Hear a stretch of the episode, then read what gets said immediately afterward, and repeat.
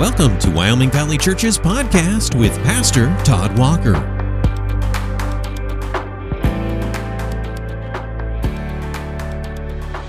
Well, good day, everybody. We're going to continue our series of podcasts called Fresh Disciplines and New Beginnings.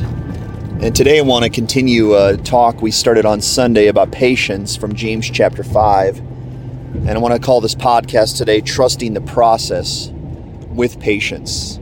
Trusting the process with patience is our topic today. I was thinking a lot about patience. I told my church people as I spoke on patience this past Sunday that uh, I'm pretty bad at patience. I'm a pretty impatient individual. And so this lesson really rocked me. It was really a lesson God, I think, crafted for me primarily and something I really gained a lot from. So I've been thinking a lot about patience this week. And, and today I want to talk about what I believe are, are reasons that, again, most people don't stay patient in the Christian life. And I want to look at one key solution to defeating all of these really difficult things, really big obstacles in the Christian life. So I'm going to give you the five obstacles that I believe are five of the big ones. They're not all of them, of course, but five of the big ones reasons people don't stay with Christ, people don't finish the path that Jesus placed them on. And uh, number one is, is really simple is we get disillusioned in the Christian life. Um, for whatever reason, maybe it's bad teaching or a bad understanding on our part, when we believe we've come to Christ, things are going to get better for us, right? I, I see that a lot uh, in my 12, 13 years of ministry is that when people come to Christ, they believe their life is going to get better, better on the earth. Uh, things will get easier, things will get richer, things will be full of more friends. Uh, God will be blessing them. And I think a lot of people get disillusioned by the hardness in the Christian life. That when you begin following Jesus Christ, in, in many respects, your life gets more difficult. I don't think a lot of people are ready for that. And again, some of that is bad training and bad doctrine that people are telling them, saying, listen, once you trust in Jesus Christ, all your problems go away. And for those of us who have been in the Christian life for some time, that's just not a reality. Now there do we do get many blessings in the Christian life, and that's that's clear from scripture and even you know my personal testimony is I my life has gotten better in so many respects. But at least in the surface areas, the things that matter to most people in the world, most Americans, life actually gets more difficult and I think that's why a lot of people get disillusioned. So they start following Christ and things don't improve the way they think they should at the rate they think it should. And so they go, well, this isn't what I signed up for. And I'm not going to continue this anymore. And so they quit. So that's number one is people get disillusioned by the Christian life. And so we're going to look at five obstacles today. And that's number one. Number two is we cannot see the end. Now, I don't know if you guys are runners, but I'm going to guess most runners uh, at least know where their destination is. I'm some friends with I'm friends with some cross country runners at a campus that I serve, and, and some of those people uh, run in tracks. You know, I guess they're courses more than tracks, but courses where they don't know where the the end is. It's not a course they're familiar with. It's at a different school, a different campus. But it's got to be difficult to run in a race and not know where the end is. Well, in the Christian race, that's that's a reality. We don't know where our end is. We don't know where the end of our journey is, and so it's very difficult to run a path that you can't see the tape, you can't see the finish line, and and so you have to keep running, going, man, is it today? Is it tomorrow? Is it is it five years from now? Do I have to run another fifty years? Just tell me where the end is, so I can pace myself and go go the proper. Um, speed and the proper distance. And the Lord doesn't give us that. He just says, No, I'm not going to tell you that. Just keep running. I will let you know when your race finishes. I will show you where the end is, but you just need to run by faith. And that's another reason I think people don't continue in, with Christian life is they don't know how long they're supposed to run or how fast they're supposed to go. And we want to know those things. We want to be able to to to uh, measure, if you will, our race and say, okay, this is how long, this is how far, this is how fast, and I'm doing good or I'm not doing so good. And, and God just keeps saying to us, run, run, keep moving, keep going. And that's, that's very difficult. Uh, number three is we can't see the Lord. We have an unseen Lord. A Lord that I've never laid eyes upon is the one who's instructing me in this path. And that's very difficult to not be able to see my Lord, the one who's instructing me, and just trust that what he's telling me to do is right even though I've never seen him, I've never seen my destination. And I can imagine that's that's difficult for, for even the, the new Christian to get on this path and go, well, where is he? I can't see him. I want to see him. I want to know he's there. And and I, we will go over that, that he is there and we can see his presence, but it's very difficult not to see someone tangibly and just trust that the one who you're being instructed by is real and he loves you and he's with you even though you can't lay eyes upon him and i i know that's one big reason people don't stay with him is because everything around them is is tangible except for the lord they can't see the lord. They can't lay eyes upon the lord. They can't physically touch the lord. And how am i supposed to trust something i can't tangibly see and touch? So that's reason number three. Reason number four is is we look around us and we see the world those around us in the world flourishing or seemingly flourishing. They seem to be doing quite well. You know, they can chase their dreams, they can have satisfaction, they can have a lot of friends, they can do whatever they want. They're they're freed up to live any way they choose, and, and it looks quite liberating and it looks like they're flourishing. Meanwhile, we're in the Christian race and it's it's it's hard and it's difficult and it's painful and it's full of thorns and thistles and and that's a difficult contrast for us is to be able to look at our peers next to us in the world and watch them doing or seemingly doing so much better than we are. And I don't, I don't want to be able to look at those peers next to me and, and see them flourishing and me struggling. And at least that's the appearance in the Christian faith, even though it's not the reality, is that the world is flourishing. They're getting away with their sins. They're doing quite well. It doesn't seem like God's angry at them because they're being blessed. And over here, it seems like God maybe isn't happy with us because we're not being blessed. And that's a difficult contrast and another reason people give up. Number five that I thought of is that the pain, the difficulty, and the loneliness in the Christian life are real. They're real. The pain you feel is real. The loneliness you feel is real. The difficulty is real. It's not made up. It's not a facade. It's it's actual. You're actually feeling pain. You're actually feeling loneliness. And that's a very difficult thing. So you can't tangibly touch and see the Lord, but you can tangibly feel the pain. And that's difficult. And so people give up because of that, going, man, I don't, I don't know if I signed up for this. I don't like the pain and the difficulty and the loneliness I'm feeling. And I don't like the fact that I can't see the Lord. And I don't like the fact that the world seems to be flourishing while I'm struggling. And I don't like that I can't see the end of this race. And I don't like it that when I signed up to follow Jesus Christ, my life is seemingly getting worse and harder. So, those are five big reasons, five big reasons that people lose patience in the Christian life and don't trust the process. Well, I want to give us one big solution before we close today of how we can trust the process and how we can stay patient. And it's really a profound one. And it's one answer with five sort of sub answers, but it's really one answer. And the answer I want to give you today is that we can see the unseen God you and I can see the unseen God. Now, I'm not talking about with my eyes, not Him. I cannot see Him with my eyes, and I cannot touch Him with my hands. That is true.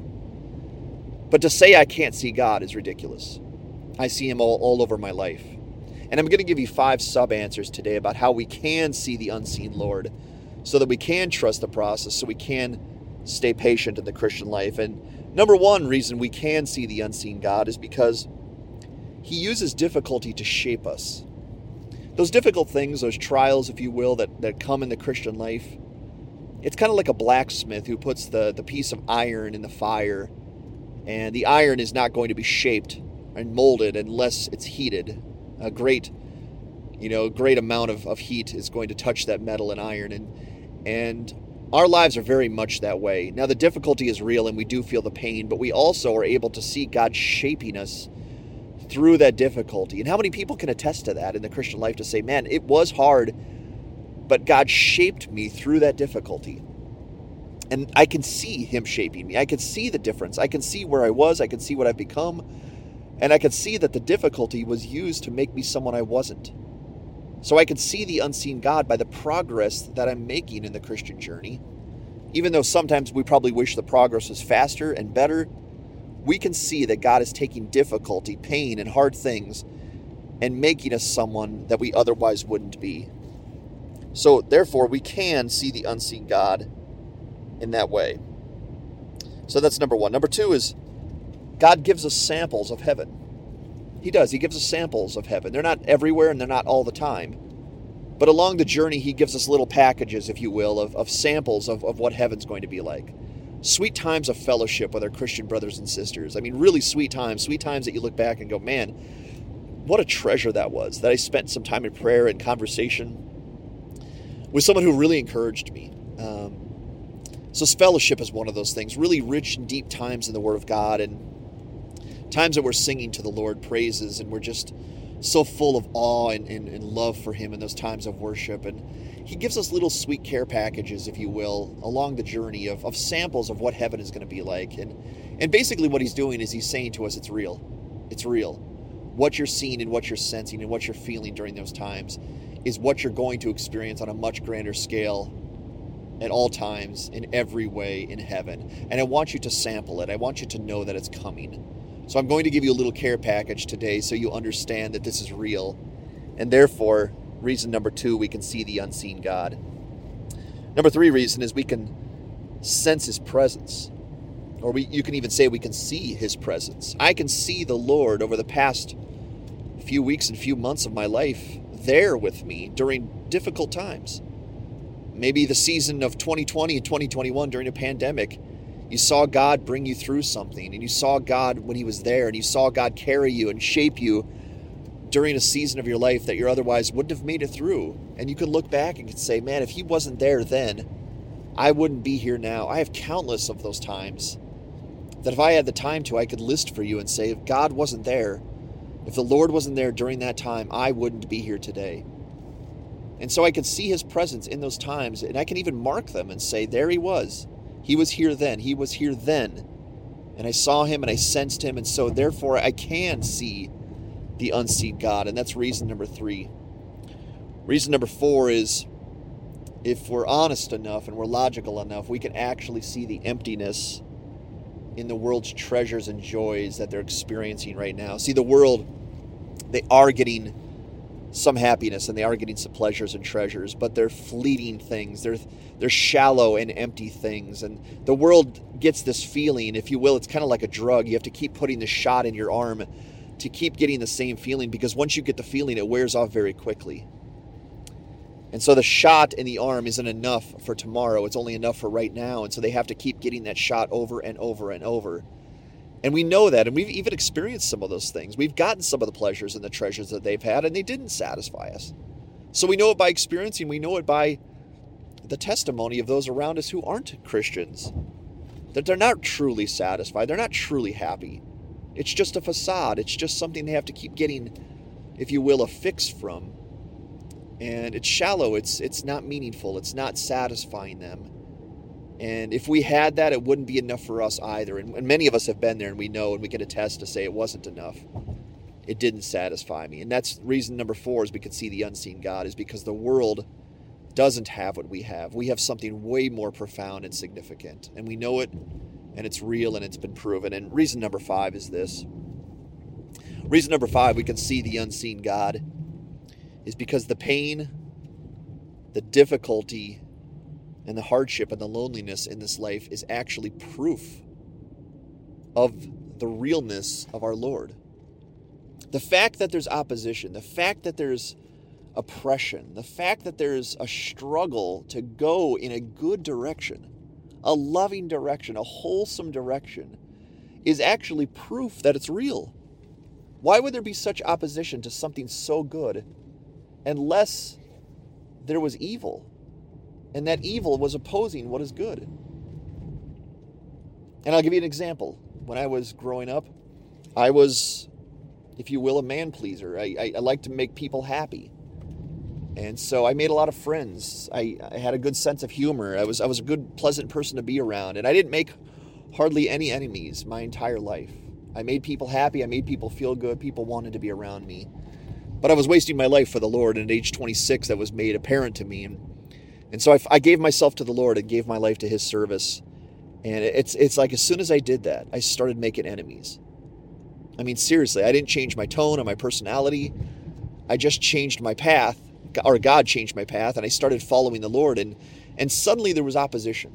Suddenly people didn't like what I was talking about. and didn't like what I was doing, and and suddenly I found myself even a threat to the devil and found him coming after me with all kinds of schemes and traps and and again that was that was a little alarming to go man why is my life so difficult all of a sudden but it was also proof that this is real this is real the lord is real his word is real. His promises are real. And that what i'm doing today is a threat to the kingdom of evil.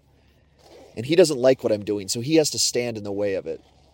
And the fact that there's difficulty and loneliness and traps and snares laid out for us is actually proof that this is real and authentic. So there are five little sub answers to this one big answer that we can see the unseen God if we're paying attention. And I don't know what you're dealing with right now, but I know to some degree it's testing your patience. And I believe we all need to understand that the Lord is real, the Lord loves us, not just doctrinally, but experientially. And I believe we can know that if we're simply paying attention and we're simply marking these things down, maybe even journaling them, and reminding ourselves that this is real, that He loves us, and that we can trust this process. We can be patient, and we can know for certain that this is going to pay off one day.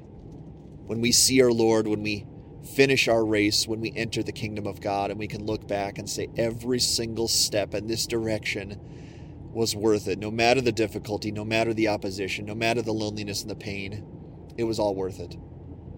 And I just want that to encourage you today that you can stay your course and stand your ground by seeing the unseen Lord. Take a real long look at your life before you have Him and now that you do have Him and see the difference, see the contrast. And if you don't know what we're talking about today and you don't know and can't see the unseen Lord, then it's most likely that you don't have Him. You haven't really turned to Him, you haven't really trusted in Him. And perhaps that's what you need to do today. Anyways, I hope that encourages you. See the unseen God today. Stay your ground. Trust the process. And may you be blessed in doing so. Thanks for tuning in. Thanks for listening to the Wyoming Valley Church podcast. Join us for worship Sunday mornings beginning at 10:30. We're located in the Dolphin Plaza on Highway 315 in Wilkes-Barre.